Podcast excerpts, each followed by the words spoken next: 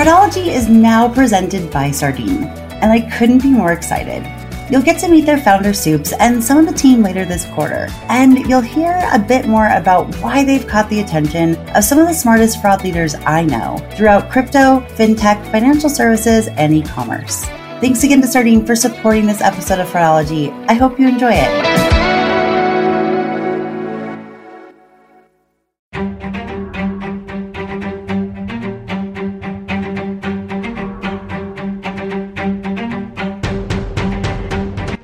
Welcome to the Fraudology Podcast, where every week we will dive into the science and study of online fraud from the perspective of a veteran fraud fighter.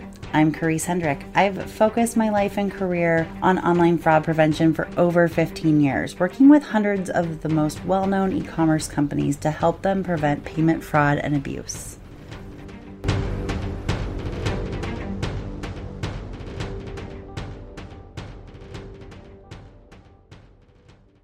So, one of the reasons why I started this podcast was because I wanted to be able to introduce the fraud fighting industry, as well as all listeners, to people who I really enjoy learning from and inspired by, and who I know you can too. And you may not know, have known who they were otherwise. So, on that note, I'm really excited to introduce Alexander Hall. He is the founder and principal of Dispute Defense. Good afternoon, Alexander. How are you? Hi, Karisse. I'm doing well. Thank you for having me here. No, I'm so excited to have you. I, ever since our first conversation, I've definitely wanted you to come on the podcast. Super exciting. I love what you're doing. It's a great platform. Just super awesome. Super excited to be here. Thank you so much. So, I'm just going to dive right into questions because I really want people to learn from your story as well as your experience. How did you get started in fraud? It started with drug use. That was my gateway into fraud. Drug use when I was young and uh, needing to support a habit without a college background or without a college education, without having uh, a very good job, supporting a habit getting into a relationship with with my now wife who had three kids at the time or still does but has three kids you know we needed to get food we needed to get stuff we needed to support habits and, and all of that so yeah that was really the introduction to it as you run around selling drugs and stuff you you end up seeing the kind of licks that are going on, the hustles that are going on in the underworld. And the more groups you know, the more you learn about stuff and the more you the more you get uh, exposed to it and eventually you just start taking part. So most people when I ask them that question are like, "Oh, I was in customer service and I, you know, got asked to be in fraud prevention." so let's be super clear, you are actually on the prevention side now and have been for several years. But as you said, you were on the fraud side and something that I found really interesting not just because I, you know, I have several current and former fraudsters, for lack of a better term, that contact me, especially after, you know, working with Brett Johnson and helping him have a bigger exposure to this side of the world. And I think they kind of see me as a kingmaker. And I'm glad, you know, you did never reach out to me for that reason, but I I do think you are different because you've already fought fraud as well for you know a few companies and, and all that. So I'm really would love to dive into a little more on what kinds of frauds you can talk about that you committed and also kind of how you made that switch to the other side of the fence. Sure. So the, the so the brief outline that I that I give when I talk about the different kinds of fraud that are out there, I, I always give the two examples: the hot dog stand and the corporate juggernaut. Now I've posted about this several times, but the the the quick and the slim and easy descriptor of it is when a hot dog stand accepts cash in person, the only thing they need to do is know how to identify fake cash. They're good. The corporate juggernaut needs to know they they they they take place in these these various transfers of value and that's going to be check cashing it's going to be credit lines it's going to be uh, return policies it's going to be marketing it's going to be all these different things that they participate in where they're giving something of value in exchange for something with a list of requirements associated to it so that being said going up the list there's several things that were regular occurrences in the world of fraud when you go from drugs and boosters all the way up to more sophisticated tactics. So the one would be someone steals a product, goes into a corporate juggernaut place with a fake receipt, returns it. Easy peasy. Get get an exchange, get return it for a gift card, go sell the gift card. Pretty easy, three step process. After that, one thing that I that that that was interesting is how to use just a printer in order to have a house. Well, anyone can print a lease agreement. And if you make it look like you're the victim, you're never considered to be the one doing the crime. I don't know how much more detail I should go in about that. They they they gave a there's a whole task force out here regarding that lick in, specifically. But the the way that it would work is you make a lease agreement for yourself coming from someone else that you have a an ID from, right? So it's a fake, it's a real stolen ID, but that person leases a otherwise vacant property to you for X amount of money. The only money that exchanges hands is when you pay the fraudster X amount of dollars in order to live there. And when the cops come and investigate, you present lease agreement. And then sometimes people were getting uh, cash for key settlements in order to move out so that they were reimbursed on what the receipt showed as a down payment or as the first and last month's rent. All of this stuff. They played the victim and won. That's one example. Another example that I give is uh, math as a payment method. There are very, very many places that um, have such weak security and, and fraud prevention measures in place that you can literally just sit down and employ an algorithm, a specific algorithm, and attempt payment. And it's just easier than anything. So, those are a few examples. And so, the way that I got into fraud prevention was in 2017. My my wife and I gave birth to our first to our daughter. So her fourth kid, my first, and it was laid out before me that if I wanted to be a father, it was time to change our ways. I needed to turn myself in. I needed to turn myself in on warrants. I needed to clean up tickets. I needed to get my life straight. I needed to cut everyone out of my life. Blah blah blah blah blah. Currently, I am three and a half years into a four-year probation sentence. So there's that. In 2018, I started working for a vape distribution company who ha- had three divisions. With their subsidiaries, were pulling uh, 400 million in annual revenue. And when I was hired there, I was the sole fraud specialist. So what I did was I came in, I introduced the concept of transaction analysis, I introduced data management, I introduced policy adjustments, I introduced the processing of these different things, I introduced the verification document system, and then I also took over chargebacks. When I was introduced there, they had a 6-month rolling average of 1 month six month rolling average of $28,000 a month. So $28,000 a month in chargebacks going out. And that was primarily due to fraud. Yeah. So when I came in, I was doing the transaction analysis. About six months in, I had reduced the amount of fraud coming in by something like $50,000, but then additionally reduced the six month rolling average for chargebacks down to eight, with plenty of suggestions that were available on the operational side of things. So that was great. The That's, ROI for yeah, my congratulations. That was pretty big. yeah. Oh, yeah. We all can say that.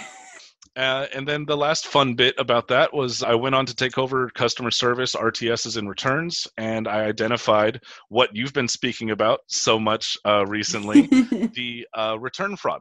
I isolated or identified one customer over the course of one year having $300,000 worth of unjustified credit being uh, returned to him uh, returned to them, I should say, because of pallets of returns. So that's a for one person. I'd well, imagine he was re- or they were reselling it, but still. yeah, that was the wholesale division. Okay. Um, and then, yeah, so that was that was one customer with three hundred thousand, and the other ones equaled equaled just about that much, spread out amongst you know ten or twenty other customers. Wow. So heavily exploited. So now I put in policies, I put in procedures, I uh, put in checkpoints, and now now they're good. Yeah, now it doesn't happen something I found really fascinating about learning from you is really that you have taken the kind of the basics or m- way more than basics of fraud committing fraud right? Like looking for the exploits and the ways to you know manipulating systems and piggybacking off of them and figuring it out and really exploiting those and really reverse engineering that to benefit companies quite a lot. And i think that that's really unique. Uh, not many, I, I don't know any other previous fraudsters that have worked full time on fraud prevention as an employee. And I think that that speaks to the fact that you know you you your mind works on both sides Thank you. That I, I will definitely take that. Thank you so much. no, you're so welcome. I'm being very genuine. Like I think it's you know I I've been really impressed with your hustle and your drive eh, in this side as well in providing education. Even if you don't know how people are reading it, like you're still pumping out really good content on LinkedIn and trying to. You've been an open book as far as you know how specific systems are. I know. I don't know if you'd mind. I, one story that you told me when we first talked was about how hotels and casinos and on the strip of Las Vegas are often exploited.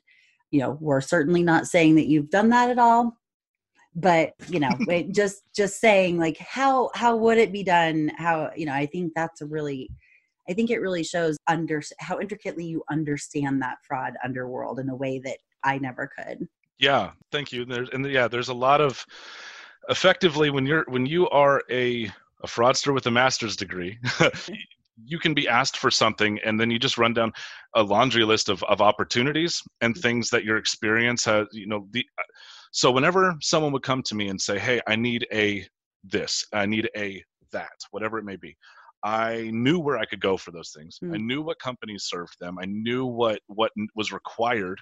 I knew which ones had low level security and high level security. And on the opposite side of that, I would have all of the equipment that I needed. I, need, had all the information I needed. I had all these elaborate profiles that were built up. And when people are introduced to the concept of profiles, what people tend to do is they say, build it up until you can use it. And that's where it ends. Well, mm. no, when you are good at profiles, you build up profiles there's there's there's getting credit cards in people's names so you control the billing and the shipping there's getting the credit report so that you know where they were spending money you know what car they were driving in 2016 you know what was going on in their life that is an example of a profile I know who this person is inside and out. I know who they are up and down. I know from birth to the grave. I know exactly who this person is. That is a profile by by an effective fraudster. So you can imagine using that information and anything less than it you can get anything for anyone at any time and you just name the price.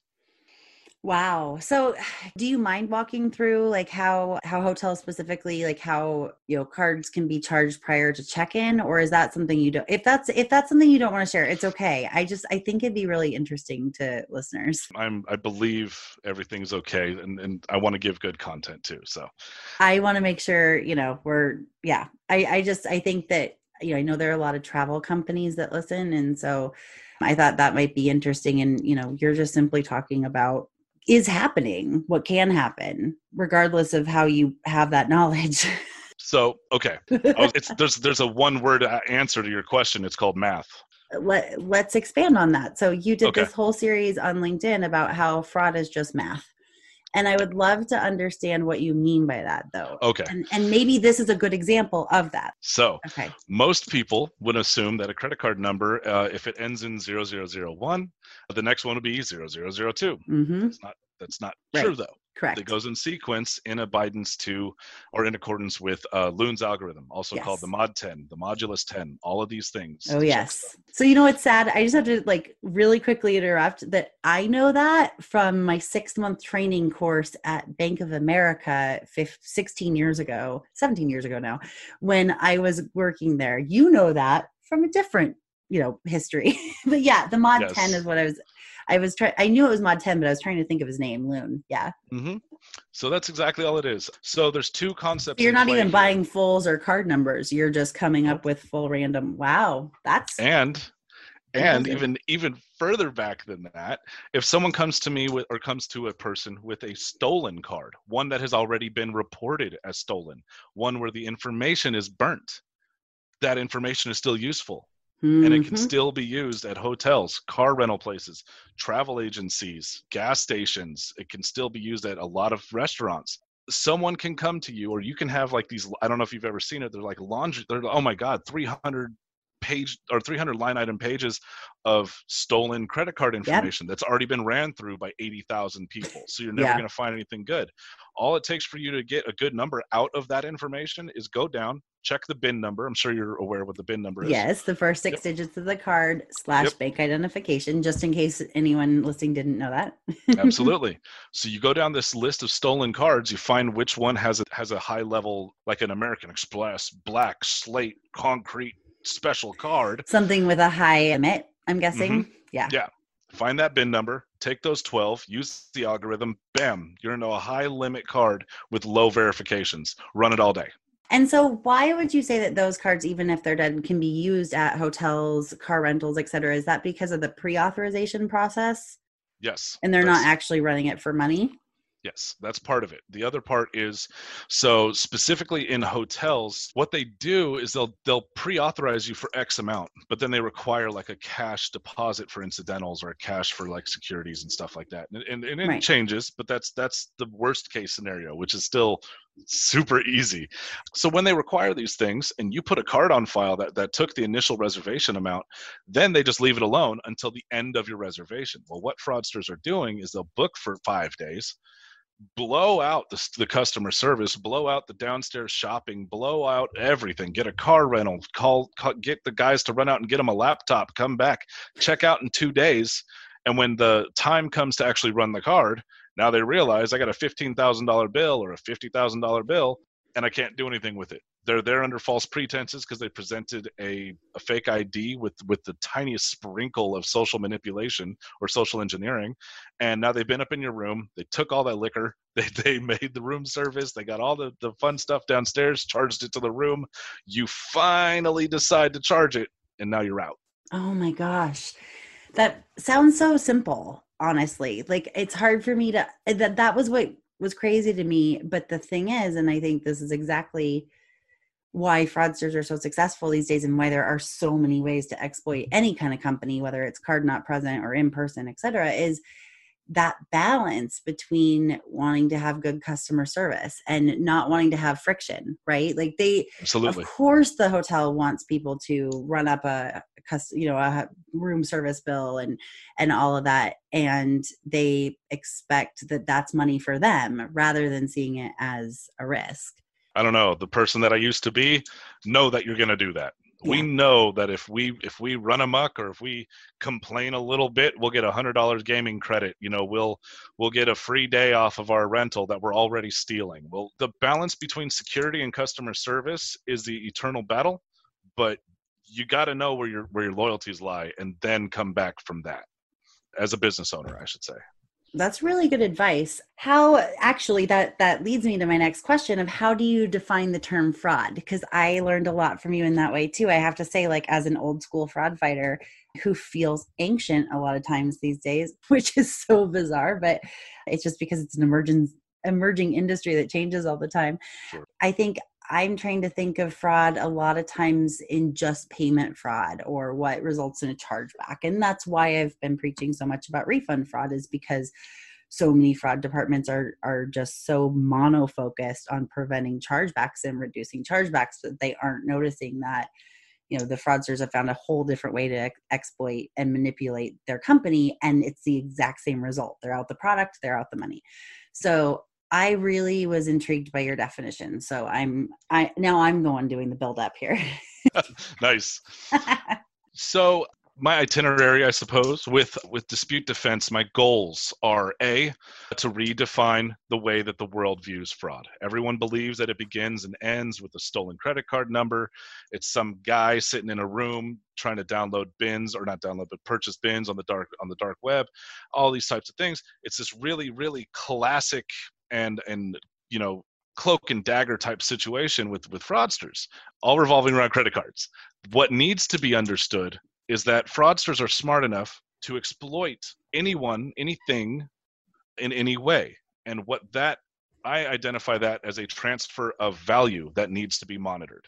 Transfer of value uh, again with my example between the hot dog stand and the corporate juggernaut all of those transfers of value come into place and all of them are being exploited by fraudsters one way or another. And what you've effectively done is set up a laundry list or a checklist of requirements that we need to jump through in order to make the transaction happen.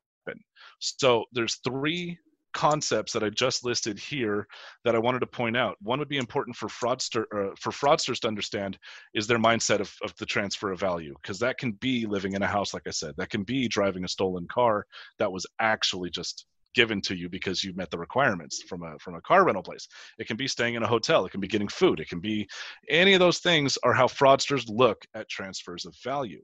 The next one to think about is the decision makers, the fraud fighters, and the business owners. You guys need to understand that if you accept a receipt and send out credit or send out a gift card, send out a, an exchange product, you're participating in a transfer of value. One other example would be your marketing, your buy one, get ones, your buy one, get one 50% off. If you're not meeting the ROI in your marketing department, it's probably because you're being exploited by someone making 50 accounts taking advantage of your buy one, get one. So there's that example. The third example comes from property owners, in, in, in my experience, people that are unknowingly participating in a transfer of value, which is, hey, people are living in my house presenting these documents. I don't even know about it. And then it turns out to be fraudulent down the line. So you don't even understand, or, or you're not even, you might not even be present to know that these transfers are happening but they are happening and it's because of fraud. So these it's, it's my job to open everyone's eyes to the many transfers of value that take place in whatever company and then how to build effective and scalable defenses um, against the many forms of fraud.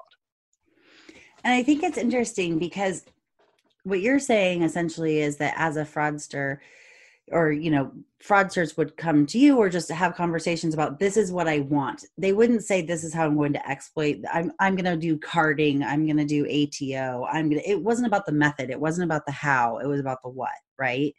Oh, and then when once you have the the what like the you know whatever it is that they want the laptop the hotel the car whatever it is then you just figure out okay we'll go to this site and figure out what things they've put in place to try to protect themselves and completely break them or work around them. Is that a good enough assessment of what a fraudster will do in their thought process?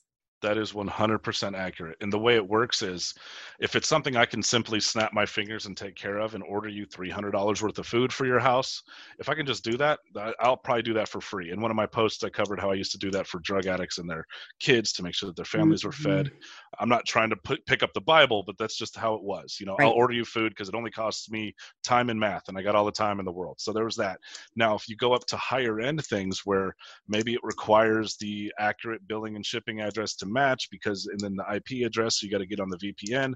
You need to have a full profile built so that you can apply for the credit card in order to change where their billing and, and shipping addresses are in accordance with the creditors and all this stuff. And then communicating with the issuer to send out a replacement or a secondary alternative contact card. All of this stuff yeah, trust and believe, I'm going to need like 60, 70%, whatever, whatever it is we're doing, but we're doing big things. Right, right. So it's the um, grief to gross ratio. It's something that my yes. business manager uh, talks about, or not business manager, my business um, mentor talks to me about a lot with, you know, I, I used to have a high grief to gross ratio where I really want to help everybody and do all the work. And then the project price wasn't that high to really cover the grief or cover the work. So, I mean, it's a totally different scenario, but as a fraudster, it's like, well, how much effort is going to take me? Right. That'll cost you. I mean, exactly. capitalism at its finest, I guess. yep. You're right. You're right. And then there's actually another dynamic that I forgot to mention about this, which is someone somewhere uh, goes and gets a bunch of information, doesn't know how to use it. So then you go over there and you just oversee, okay, well, you need this, you need this, you need this, you need this. And then you can do this, this, this with it. Bye. And you walk out. So it's like training a fraudster basically on what yes. to do. so I often say that the best fraud fighters think like a fraudster because of your background. how has how has that helped you prevent fraud? Like how has that I mean I know it has, but how do you approach fighting fraud because of your background? Well, it's pretty simple. All it takes from well, all what I have done, my process has been to get in contact with business owners either a tell them how i know fraud is getting into their system or B, doing a, a front end analysis to their checkout as I'm buying something f- from them anyway. So I might be getting a, a new hard drive for my computer and I'll go through the checkout process and I say, hey, look at that. I, I, I know that you got some problems there. So then that, at that point, I reach out and I say, hey, your checkout process is flawed. I, I, reach out and I say, hey, you got some susceptibilities. So the way it's worked in the past is I, I go through the checkout process. I call that a front end analysis. And then I additionally inquire as to what their transfers of value are, if they participate in all these different transfers of value. If they do, I ask them about what their policies are. And, and then I also secondarily give them advice on how to, how to reinforce their checkout process in order to be effective. Past that, for bigger ones, it requires some some back some backyard digging. It requires going into the backside and and, and really and really looking at, at different operations. But yeah, it all revolves around around processes, policies, checkout requirements, transfers of value. As long as you got that down, you you can handle anyone. Well, and I would imagine that you know the way your brain worked for a long time in finding exploits that you do the same thing for your clients. That you're looking at okay i know a lot about a lot and i know exactly how a fraudster is going to hit you so i'm going to come in and do that for you so that it doesn't cost you as much because fraudsters don't ask for budget. You know fraudsters right. don't have to go through the ro you know calculate an ROI or go through the approval process with procurements. And so, I mean, I would certainly imagine that hiring a consultant with your kind of expertise is a lot cheaper than learning it the hard way. And I can certainly say that, you know, in in our conversations offline that I've been very impressed with your knowledge. I think there's a lot of people who you know there's so many different levels of fraud. Actually right before we recorded this you shared that you kind of thought of this um, analogy of the school of fraud. I'd love for you to go through that because i think that's a really good example of somebody saying they're a fraudster doesn't mean that they know how to hack into something or that they know how to manipulate multiple systems. Sometimes it's just oh i learned how to you know put a card skimmer on a gas station or I used a stolen credit card once, like that's not, you know, there's such a a wide range of skills. Absolutely. Okay. So, yeah. I can so uh, as a preface, let me just say I consider myself to be to have a master's degree in fraud because of all my time and all the all the work put in. So, the way that I outline how I got to that point is by outlining what each level is. So, elementary school, covers uh, you know like a, a gangbanger or a thug or someone who's in the mix going out there stealing purses boosters stealing purses stealing wallets stealing whatever. You steal a card you go to the nearest walmart and you swipe it. Okay you're that's that's elementary school that's nothing right Middle school is where someone learns either through networking or through the internet that you can go to the dark web. You can just look at these instructions. They don't know anything about anything. They don't know why these methods are important. They don't know what they're actually doing. They just read instructions and they say, okay, track information, cool, how to run an embosser, how to do the, the, the card reader, the tipper, and all those things. Great. So now they, they're just, all they do is they're just they just follow instructions. They don't know what they're doing. They don't know why it matters, but they're following instructions. That's middle school. High school is a little bit more sophisticated. It, it has to do with social engineering. It has to do with cybersecurity, cyber threats. Back when I first started, was SQL injection was the big thing, where you inject into databases and pull information, and that's good for ATOs. That's good for CVV downloads. That's good for just getting access to all the information. The problem with that and why it ranks lower, in my opinion, than the than the other ones that I'll mention is because there's a footprint of you being there. That's why high school is at high school and not not better, even though it's more technically savvy. It's not higher ranking on the list because there's a footprint of you being there. There's evidence of you being there. So that's high school social social engineering and, and cybersecurity exploits stuff like that hacking the next one is college college is going to be multi-system manipulation. It's going to be uh, utilizing fraud prevention software over here to validate information before you go over there and actually use it.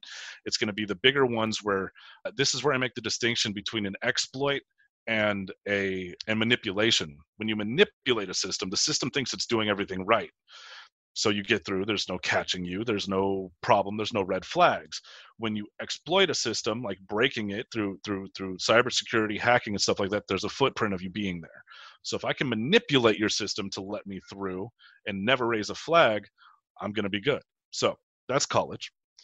Then you got the college professor, which is the one who teaches everyone else how to do what they've done. And that's that's going to be like your fraud as a service, like you and Chase Park were talking about. It's going to be that that element of people and that that that hierarchy, uh, that that rung on the hierarchy. The next one is where I feel like I am, and I would love to be challenged and put my place. But that's where you use everything underneath it. You use everything, all the predecessor, all the the previous tiers, and you use all that information to your advantage. You utilize checks, cash, check, uh, credit cards, debit cards, profiles, social security numbers, driver's license numbers, everything, and you know how they all work together, and you make them work to to serve your needs. So yes, the school of fraud. I like that. It's almost like the School of Rock, but more exciting to me anyway. but I may be in the minority. so this is going to be the obvious question that I I know you're used to getting. You got it from me. In fact, I actually asked a little harder questions in our first conversation, first or second. But, you know, it needs to be asked. There's so much more money in committing fraud than preventing it. So, how are you sure that you won't switch sides again. How how do you know how can we all be sure that you are going to continue to be an asset to the fraud fighting community and not you know switch sides? Simply put and even though it's a pretty typical question that a lot of people give and when when when when asked this type of question in other aspects simply put, my daughter's going to be proud of me. There's going to be a point in time where my daughter can analyze and, and understand the systems that are in play. She's going to look at mommy, she's going to look at daddy, she's going to know what we do. When she's asked what mommy and daddy do, daddy fights the bad guys, mommy puts ink on their skin. so mommy puts ink on the bad guy's skin or on well, you never know there's no there's there's no there's no rules on that side. So I know depends. your mom, your wife is is a great tattoo artist in in Vegas. So that's. Yeah. but I'm just like, wait, are you saying mommy tattoos them and then they go to jail because dad fights them, or other way around? Who knows? Maybe you guys can you know have a business together. I'm kidding. Anything but, is possible. But yeah, that's it. My daughter's never going to be cared for by a tweaker. My mm. daughter's mm never going to look in daddy's eyes and not know exactly who he is. My dad or her her daddy's never going to live in the shadows. Her daddy's going to know exactly what he does and she's going to be proud of him. And and honestly with all the credibility and respect that I got on the street level from from what I was doing and what I contributed to even so far in my development of dispute defense real life shining not shining lights but like you know on the good side of the fence recognition every every ounce of it outweighs the others you know dramatically. So there's just there is no chance of me going back. And plus it's just easier on this side. it's it's it's easier when you know what you know, and I get that, I understand that, but then you run the risk of criminal retaliation outside of what I'm doing. You get you run the risk of people taking advantage of you. You run the risk of getting ratted out. There's there's more than enough weight on my shoulders to make sure that I keep pushing forward instead of falling back. Hmm. And I 100% believe you. I, you know, we've we've known each other for you know over a month at this point because i you know i kind of wanted to sit back and and uh, see how you're you were doing and you know what you're doing because there are some people who are like i'm going to be a good guy now and then like a couple weeks later they don't get these huge contracts falling from the sky like they thought they would and they go back to it. You however post every single day helpful information for people on linkedin. You are you know you're helping you're working with companies you are helping others. You know i really I'm impressed by that. And that's why I wanted to get, you know, give you this platform and, and why I have, you know, more or less endorsed you on LinkedIn. I think, um, especially when it comes to Shopify and WooCommerce, you know, the smaller merchants as well as bigger ones, because the, the vaping company you worked for was, you know, I think across the three divisions was around 400 million, correct? I mean, it wasn't, it wasn't a small company by any means.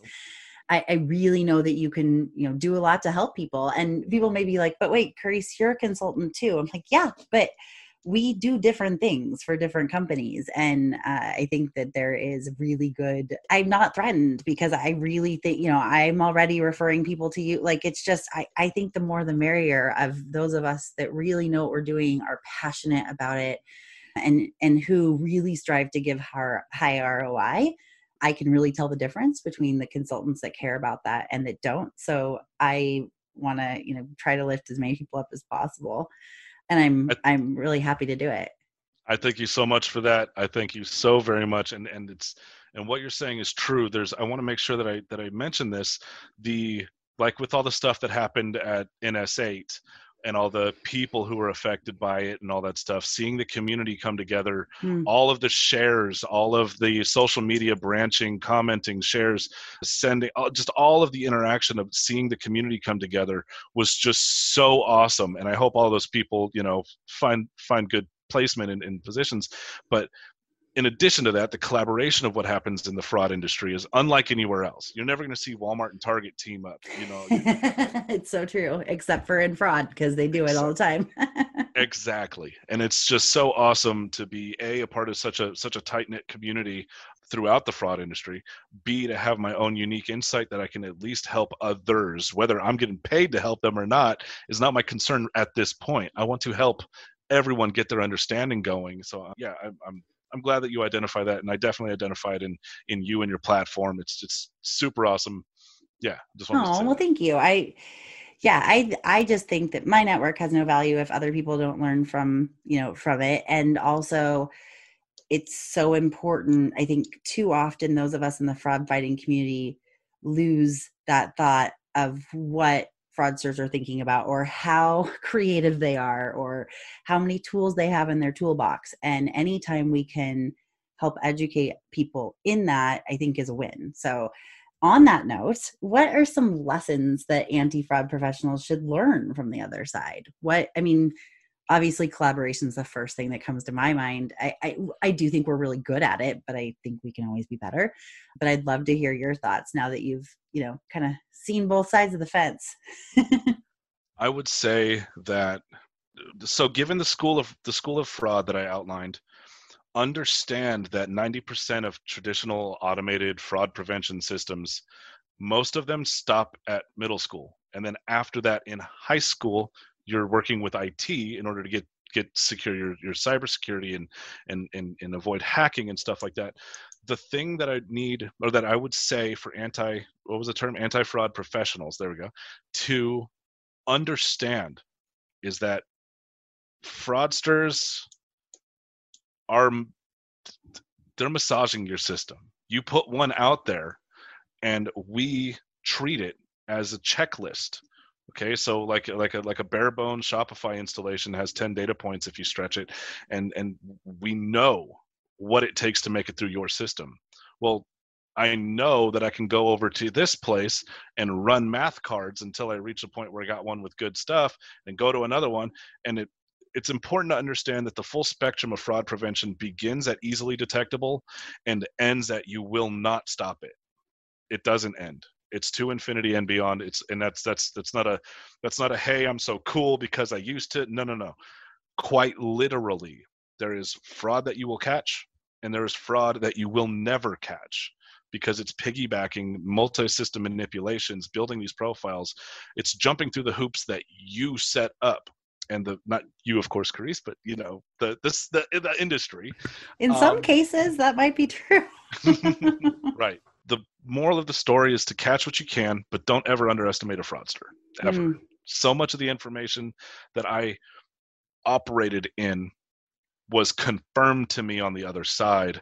And I know that sounds like a like a hey, you know, I'm so cool, but we know what you're doing. We yeah. know what you've done. We know where your securities are. We know what the checklist is. We know what you look for and we know how to break it so don't underestimate fraudsters. That's the first point. The second point is not all fraud is represented in transaction analysis and chargebacks. Keep your eyes open. Hmm very very good tips. I think that's super important.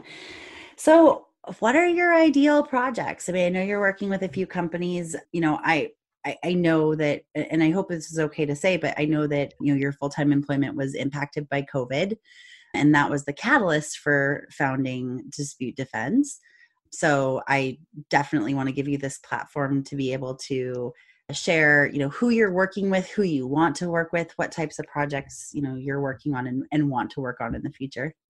Awesome. So yeah you're absolutely correct. When march hit my the dropship division that i was managing over there at the at the vape company dissolved and so here i was on unemployment. So with dispute defense an ideal project would be for someone who is you know getting along in their ways has already developed the operations of their system. They know well what they want to do. They're they're they're they're well on their way through the struggles of development and now they need to they haven't yet focused on fraud prevention as a whole. They haven't really developed a strategy moving forward. And it's important to un- understand that that for me the process for fraud prevention begins with identifying something then it's mitigating your losses then it's preventing your processes and then it's lather rinse repeat. You go over again to figure out what changes were made where these new new new sources of fraud are coming in. That being said an ideal project would be for for you know an established company who's looking to develop theirs for the first time. That'd be fun to do. That's where you're going to see the greatest results. Yeah. Other than that simple ones i mean charge as you know chargebacks and fraud if, if it's running rampant in your in your system that's a blueprint for us you know we get to walk in and say oh well you got you got code 53s you got 10 uh, 1030s okay let's go. This is all you need to do. Adjust your policies adjust your procedures. Let's go. Clean it up. Cool cool cool. So we can handle those all day no matter what the size is. It's great. I would say easy for you and i and and honestly in different ways in different perspectives. I mean i sure. i do it from a completely different side like perspective than you do but i i would imagine that we have very similar success rates because our philosophies are the same we've talked about that before in you know looking at the data analysis and and chargeback reduction as well as you know recovery. So you know easy for well, us eh, for sure. I and that's why i think so many more you know it's really important to have a risk assessment from an outside perspective. I i really you know I, not just because i provide them and you provide them but i think they're super important um, Absolutely. Quite, honestly, I don't think I have time to provide them as often. So I'm always happy to send over your way when I don't. So, you know, I I think they're super important because it can show where the gaping holes are that just internally you don't see. You know, when you when you live in your own house, you may not see the same opportunities to enter your house as a burglar would. Absolutely and and and further to that point whenever i so i, I definitely underplayed it whenever i said easy. It's easy because it's fun. Yes it's easy because I, I, enjoy finding finding out what needs to be done to solve that problem. It's all problem solving based so i definitely underplayed it and i shouldn't have. It's but okay. one thing to your point is the importance of of of a winning articulate chargeback representment and how to process it in the future and then being prepared for it. All these things are fun. You set them up you knock them down. When they come in you're ready. Come on. And, i agree um, with you 100% those are the things that are fun to me too. Yeah. i think that makes us totally crazy and insane but i still love it. It's fun. And, and the thing that's great is it's the same thing as being a fraudster mm-hmm. is the same things you employ to fight fraudsters. So it's fun. It's just like it's reverse engineering. just, yeah. and problem solving. Yeah 100% and i know you've also worked with a few select vendors in um, helping them improve their processes and and what they're looking for as well. So i'm you know I, I just really think that you have a lot to offer the industry for sure. Thank you so much. I'm trying. I'm trying. Oh you have a really good job for you know someone who just really you nobody knew who you were three months ago, right? And now you have a following. So that's a big deal. I mean, there's a lot of people out there who will tell me, I really want to be a consultant, but I don't know how. And I'm like, just, you know, start providing information, start providing value and, and get a name for yourself and you're doing that and you know you are working with companies and i know that you are providing results quite a lot so I'm very excited to watch your journey and your trajectory. And I hope that a lot of people reach out to you, whether it's, you know, to connect or uh, to inquire about working together. How can people find you? So I'm on LinkedIn. I'm on Facebook. Dispute Defense Consulting is on LinkedIn, is on Facebook. On Twitter, I'm at a hall underscore DDC. Or you can email me directly at alexander at disputedefenseconsulting.com and uh, shoot, call me directly 702 665 3941. Look at that. All lines are open. Yeah. or the call line is open, I guess I should say.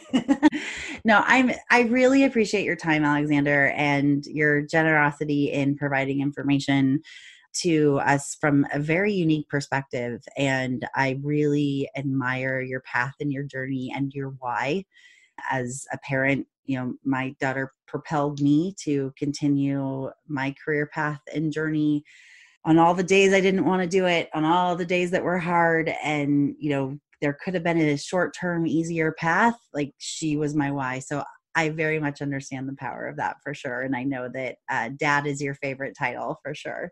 100%. It's crazy how that works. Whether I want to or not, it needs to get done. yeah. I do. I do know that. Yes. it's your favorite and your best title, but dad first, then founder of Dispute Defense Consulting. So I'm thank you so much again. I really appreciate it.